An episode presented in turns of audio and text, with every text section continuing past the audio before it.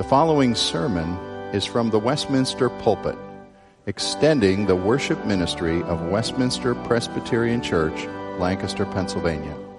We are a local congregation of the Presbyterian Church in America. Please contact us for permission before reproducing this message in any format.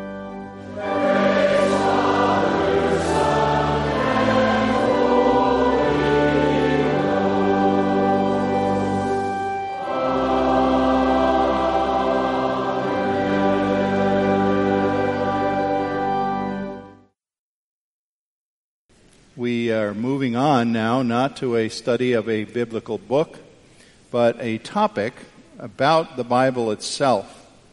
Can we trust the Bible? Why can we trust the Bible? What's involved in all of the things we say we believe about this wonderful book that we call inspired, infallible, inerrant, authoritative? Why is it those things and what do those things mean? We're going to spend a number of weeks, and last week I talk to you just by way of very brief introduction about a crisis of biblical authority that has certainly been among us for about a century and a half, at least until the late 19th century, uh, beginning then and moving on with increasing venom and difficulty through the 20th century into the 21st. We're going to try to look at a number of topics together. Today we're still looking at very foundational things we want to look at the fact that the true God is a speaking God, a communicating God. And I choose to direct you to Psalm 19, a very obvious text on this subject. We'll look at this today. I'm also going to read, if you want to stick your finger in Isaiah 44, I'm going to read a secondary passage there in Isaiah 44. But first, Psalm 19. This is David writing. The heavens declare the glory of God. The sky above proclaims his handiwork. Day to day pours out speech, and night to night reveals knowledge. There is no speech, nor are there words whose voice is not heard. Their voice goes out through all the earth, and their words to the end of the world. In them he has set a tent for the sun, which comes out like a bridegroom leaving his chamber like a strong man runs his course with joy. It's rising from the end of the heavens and its circuit to the end of them, and there is nothing hidden from its heat. The law of the Lord is perfect, reviving the soul. The testimony of the Lord is sure, making wise the simple. The precepts of the Lord are right, rejoicing the heart. The commandment of the Lord is pure, enlightening the eyes. The fear of the Lord is clean, enduring forever. The rules of the Lord are true and righteous altogether. More to be desired are they than gold, even much fine gold. Sweeter also than honey and drippings of the honeycomb. Moreover, by them is your servant warned, and in keeping them there is great reward. Now I turn to Isaiah quickly, and I'm going to read. I'm breaking in on something here in order not to read quite as much. I'm going to start in the middle of a thought in Isaiah 44 14, where Isaiah is picturing a man doing something, and you'll pick it up what he's saying. Isaiah 44 14. He cuts down cedars or chooses a cypress tree or an oak and lets it grow strong among the trees of the forest. He plants a cedar and the rain nourishes it. Then it becomes fuel for a man. He takes part of it and warms himself. He kindles a fire and bakes bread and also makes a god and worships it. He makes it an idol and falls down before it. Half of it he burns in the fire, and over half he eats meat and roasts it and is satisfied. He warms himself and says, Aha, I am warm. I have seen the fire. And the rest of it he makes into a God, his idol, and falls down to it and worships it. He prays to it and says, Deliver me, for you are my God. This too is the Word of God. We ask Him to make it clear to us today what it's saying to us. The overall question that we're asking in this series of messages in the next few months could be summarized in just four words. Is the Bible true? And I'm not asking whether there is some truth found in the Bible. Certainly there is. Much the way we would find truth in all kinds of works of literature. You read Pride and Prejudice or The Lord of the Rings or Moby Dick and you'll find pieces of truth even in works of fiction. You can find truth certainly in an engineering manual or a math textbook or a science book. Aspects of truth can be found in many kinds of resources. But I'm asking not are there pieces of truth, but is there complete truth with a capital T in the Word of God? Is the Bible so trustworthy in all it teaches that we can consider it as a divinely created scale on which we could put anything and measure it, weigh it, evaluate it, see if it is calibrated so that it tells the truth. Is the Bible such a measurement? Original apostles like Paul or John wrote as eyewitnesses of what 2 Corinthians says was the light of the knowledge of the glory of God in the face of Christ. Now, there are many things written down as a historical record or an observation of something that took place. I'm sure this couldn't possibly apply to any of you, but if you were pulled over on Route 30 for going 95 miles an hour, uh, something would be written up. A policeman would have a form uh, in, I don't know if it'd be triplicate or quadruplicate, that would record who you are and your license plate and the speed you were going, and eventually it would lead to you finding out that it would cost you a lot of money to go 95 miles an hour on Route 30. And that would be filed as a factual report of something that happened, an incident, and then it would be forgotten.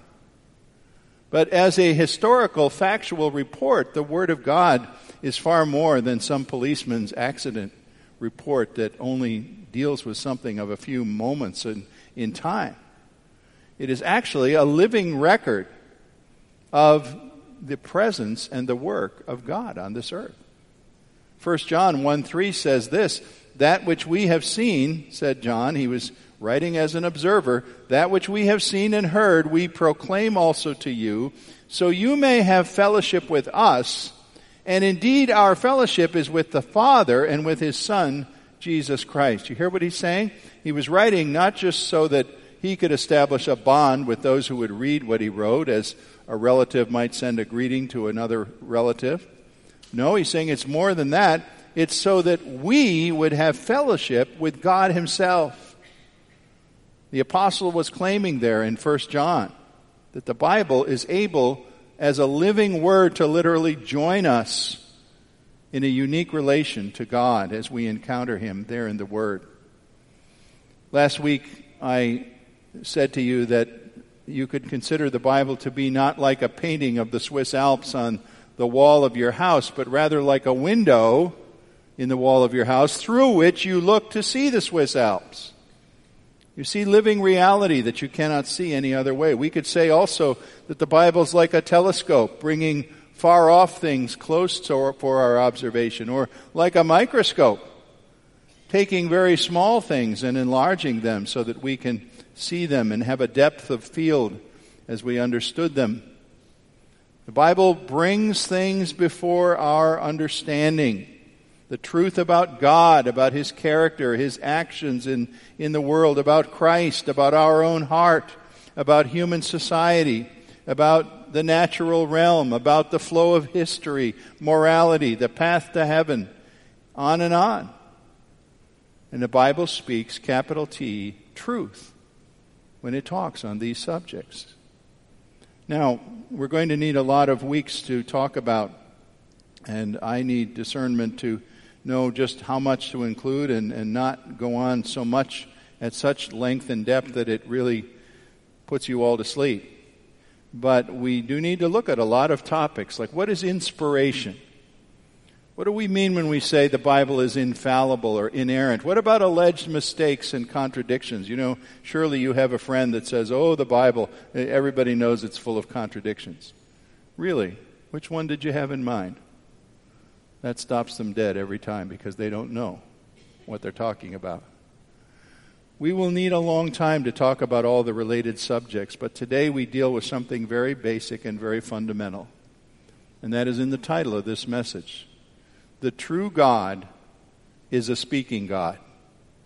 The true God is a communicator, an effective communicator who desires to reveal himself, open himself up, and make himself known to mankind whom he created in the first place to have fellowship with him. We broke the fellowship. And God says, I really want that fellowship back. And so I'm going to make myself known so that you can come to me in faith and know me. And knowing me, you'll receive something wonderful eternal life. The true God speaks. He speaks in nature, He speaks in spider webs and lions and tornadoes and Mount Everest and oceans and all kinds of wonderful things. And He speaks in His Word. And there's no more perfect place that illustrates this twofold speaking of God in what the theologian calls both general revelation or things seen in the creation and special revelation in what is in his word than Psalm 19. David perfectly captured that twofold manner of God speaking. So I ask us to look here today. And there's a very natural division to this text that I read. Verses 1 through 6 of Psalm 19 tell us the true God speaks in the natural creation. The theologian calls this general revelation. The heavens are telling the glory of God. The sky above declares his handiwork. Day by day, it pours out speech. And nature's voice goes out through the whole earth. I think it was Thursday this past week that the weatherman said if you go outside at a particular time of night and look up, you were going to see the Perseid meteor shower. Some 200 meteors, they said, might be visible. I understand the visibility was poor as it turned out, but how many of you looked? A few, on, a few hands. Glad a few of you did. Most of us sat in our air conditioned box and said, I'm not going out there. It's still hot. In other words, we're not even that interested in the wonders of this world, right? I didn't go out. I remember in elementary science class, I think it was around fifth grade, one day the teacher was trying to impress a particular lesson, and he got across rather well, to me at least. He said, Bring a notebook and a pencil. And he gave each of us a little trowel, and we went out to a um, grassy meadow. It wasn't just lawn, it was actually high, higher grass near the school. And he said, All right, split up so that you're five, six feet away from each other. Sit down and define for yourself with the edge of the trowel a one foot square patch of ground. One foot on each side. Most kids could do that all right, even in, in fifth grade. And, and he said, Now, I want you to take your pad and your pencil and I want you to make observations. You're scientists. I want you to write down every different kind of grass that you see, how many kinds of weeds you see, how many bugs you see, what's in that one foot square. We all thought this was crazy you know, 10 year old saying, well, what's wrong with this teacher? And uh, I'll tell you what, it was a memorable exercise because he forced us. He said, don't look at the other kids, look at your square and look closely. Part the grass, look. It was amazing how much stuff there was to write down. The longer you looked, the more you saw. And then he said, take the trowel and, and kind of lift a layer of sod and see what's under there. What's going on under there? Worms, bugs, all kinds of strange things and write down that. And, you know, we got a good lesson. We came away introduced to a word, ecosystem. A whole ecosystem of life was going on in one square foot of ordinary meadow grass. Wonders in God's creation all over the place.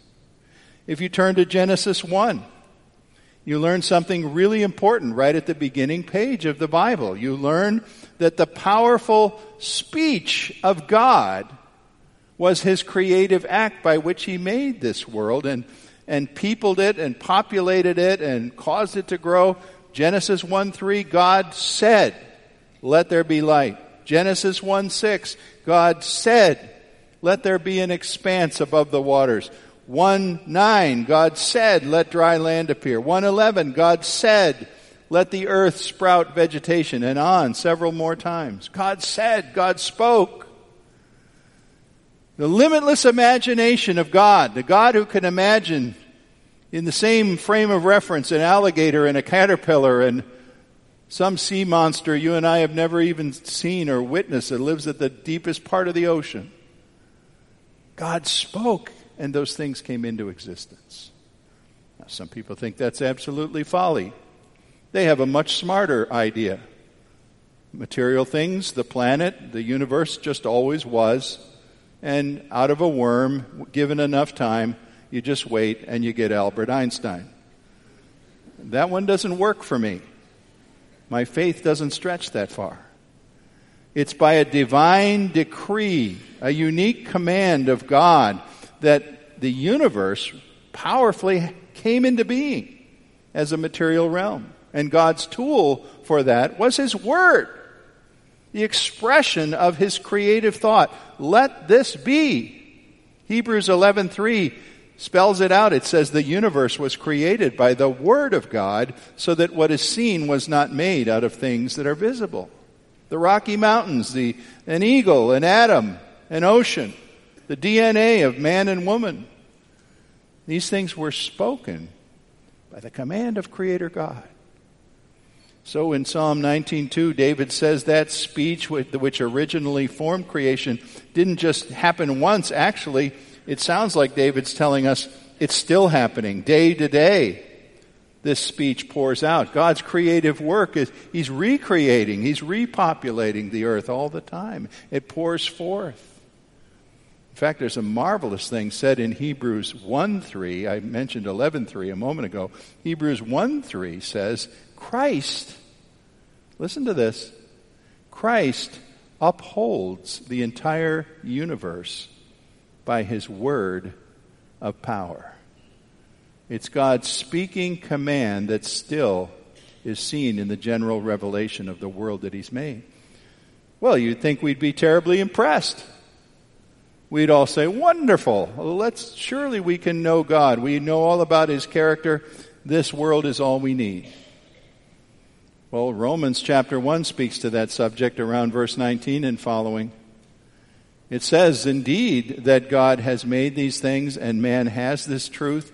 Let's read there. What can be known, Romans 1, what can be known about God is plain because God has shown it. His invisible attributes, His power, His divine nature, those things at least we have clearly perceived ever since the creation of the world in things that have been made.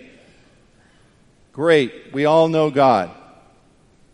Well, it says, so we're without excuse. Without excuse for what? Because we suppress the truth in unrighteousness. We're always trying to push that truth of God seen in His natural revelation back into a box and nail the lid down because we really don't want to know it for some reason. It seems to demand things of us. It seems to accuse us of of being unrighteous. And yet, a splendid creation of marvelous works demands that behind it there is a great designer and power who brought these things into existence, and he's greater than all the things that he made. Months ago, I suggested to you one time that you Google sometime Hubble telescope, and please don't do it right this moment. Listen to me instead. But Google Hubble telescope and follow some of the things that are there. Unbelievable sights. Absolutely unbelievable. The galaxies, the star clusters, the formations that that telescope, it's like our universe. Uh, of course, it was always there before, but we couldn't see it. And it's like 98% of our universe couldn't be seen before, and now it can be seen. And yet, even all of it can't be seen yet. But God, who made all that, is greater than even the widest, deepest things that He's made. Every human being on earth has plenty of reason to marvel at God's handiwork in nature. Jonathan Edwards, before he was famous as a theologian of many deep thoughts and great sermons, wrote as an older teenager or probably college age person. Some thought he wrote it at age 12, but it, probably more like 20, that he wrote an essay on spiders. And it was worthy of any natural scientist's effort what Edwards wrote, just marveling at spiders and what they did and how they did it and how they created the beautiful webs and everything. We've got sunsets. Certainly you've watched, I hope you've watched a sunset sometime this summer. We travel to the lengths of the earth just to see where the best sunsets are. Do we learn anything from them? Other than something we can send, you know, hash mark sunset off to your friend or something? Do sunsets save us? Do beautiful mountain valleys spread out before us give us peace with God or forgiveness of sins? You know they don't. We go and see the artistry of God, which is greater artistry on the canvas of this world than anything Rembrandt or Monet or Degas or Van Gogh or anybody else ever painted. We take a flower, and there are thousands and millions of them, of course, all around us all the time, and some of you are great gardeners. Do you ever take one flower and just concentrate on it, like I had to concentrate on that square of ground in fifth grade? Look at this. Who designed this? And there are 10,000 exactly like it. Look at it. Who made such a beautiful thing? We usually just sort of ignore all this and suppress the obvious display that's there. And you know what? No matter how much study we might pay to it, or how much attention to nature, or how good a scientist you ever become, you're going to find out that nothing in the wonderful creation of nature, while it reveals much about God as a designer, as a, as a powerful artist, nevertheless, it won't redeem you. It won't allow you to stand justified before the holy God on the final day of history. Nature's revelation is important, and we are held accountable if we ignore it, but by itself, it will not save. And so, secondly, we look at Psalm 19 again and see how David kind of turns on a dime there. It, probably in your Bible, there's a white space between verse 6 and verse 7, showing you that there's a subject division. And he really turns a corner. Suddenly, he stops talking about nature and he's talking about God's spoken word, the law of the Lord, the testimony of the Lord, the precepts, the commandments, the rules of the Lord. He's got a number of nouns there that describe God's written word. And he's marveling over that. And now David is suddenly saying God has spoken another way besides what he's done by his decrees in nature. He's called us by His Word. We sang about it in our opening hymn, Isaac Watts. The heavens declare your glory, Lord. Great. Psalm 19, 1 to 6. In every star your wisdom shines. But then, Psalm 19, 7. When our eyes behold your word, we read your name in fairer lines, said Watts.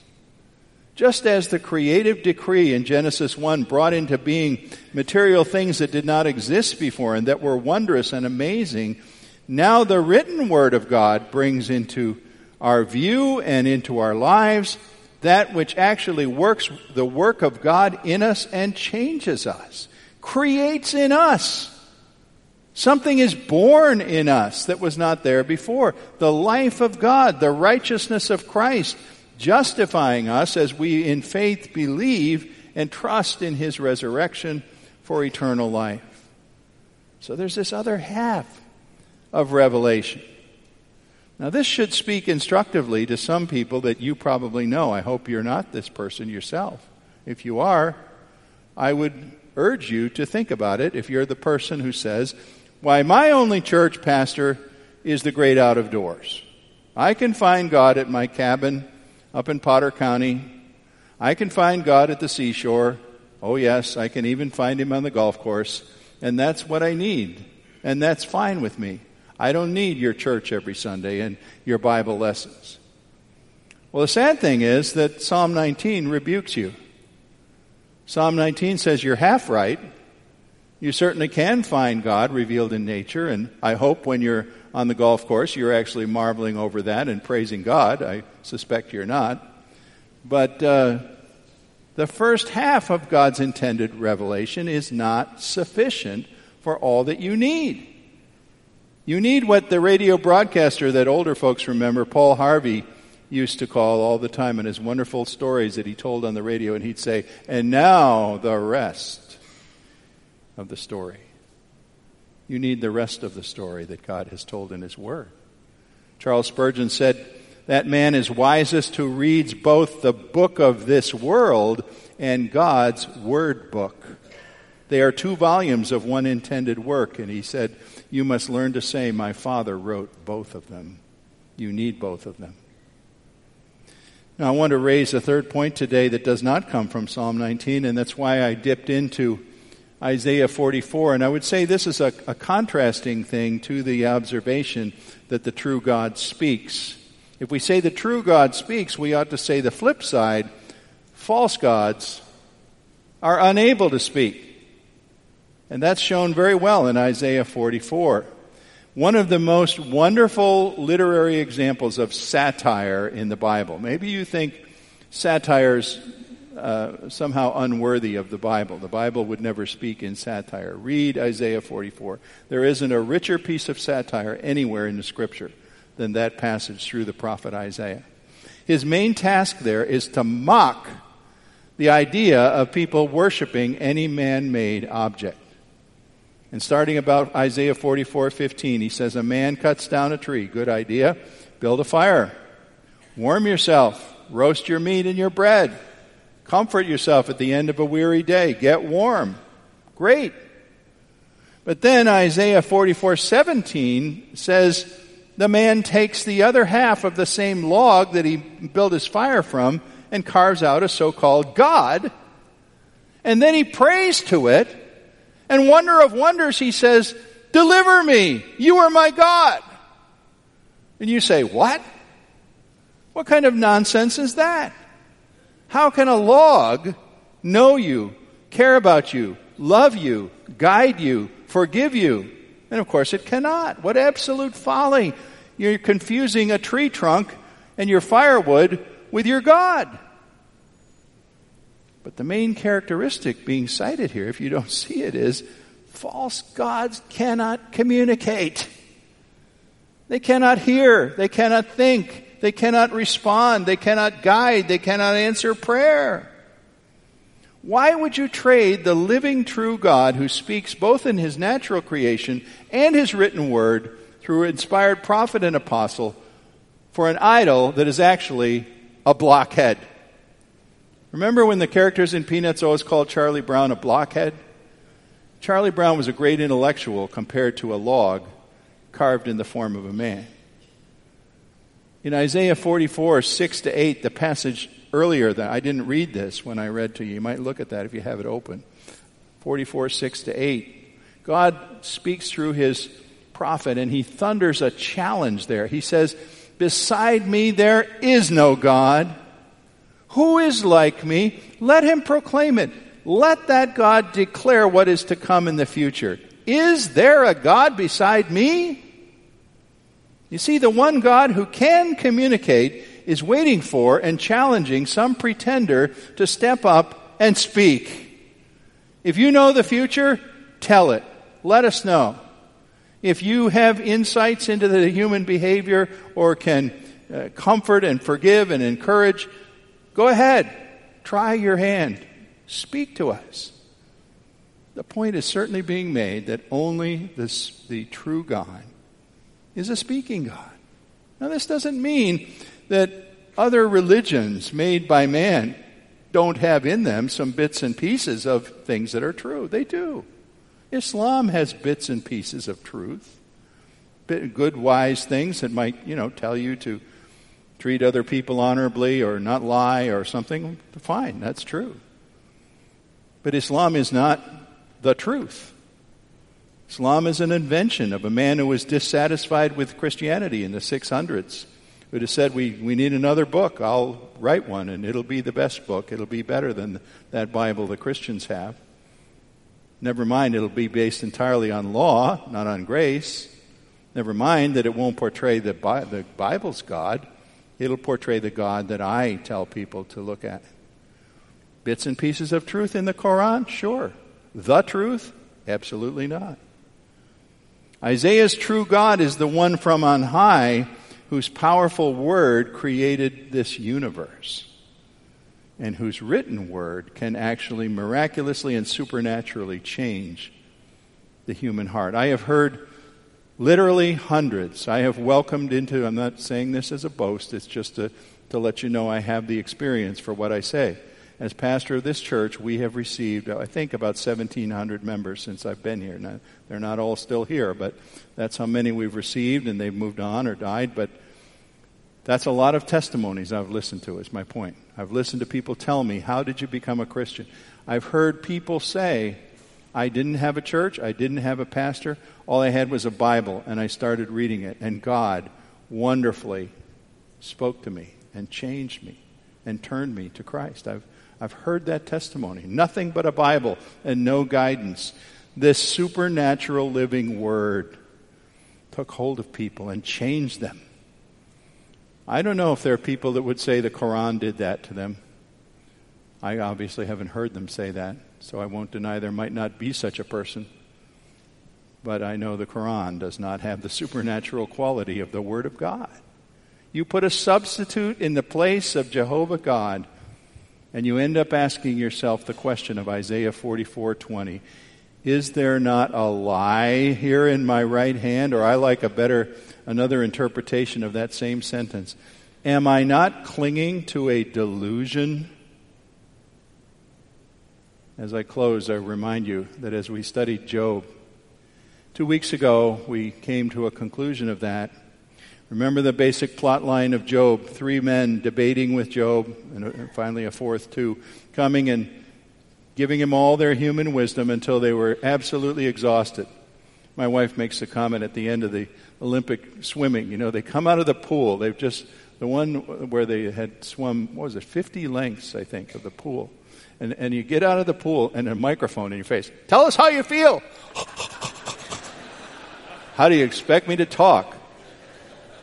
Well, Job and his friends were absolutely exhausted after every form of so called human wisdom had had been exchanged. They were sitting there exhausted. What was the climax that then came in Job? Do you remember Job 38 1? Then the Lord spoke to Job. Enough human discussion. The Lord spoke and humbled Job. And that was really the end of the discussion as God revealed himself. Folks, the Bible says in Hebrews 1 1, and we'll get to this text for a, an examination at a later time. Long ago, at many times, in many ways, God spoke to our forefathers by the prophets. But in these last days, He has spoken to us by His Son. And it goes on to say, Christ is the radiance of the glory of God. And after making purification for sins, He, Christ, sat down at the right hand of the majesty on high. Aren't you glad that we can be sure of this? The God who speaks saved his best word for last. Father, I pray as we continue to look at this subject, we would never forget that you can do what no other God can possibly do. You speak. You reveal yourself. You make yourself known and you desire to have us speak to you. Will you lead us more and more into a trust of this word that you have revealed, this wonderful record, so varied, so different in all of its different forms, where you marvelously spoke through human pens to give us a knowledge of yourself in the face of Christ. Teach us to trust it and to live by it. We ask in Jesus' name. Amen.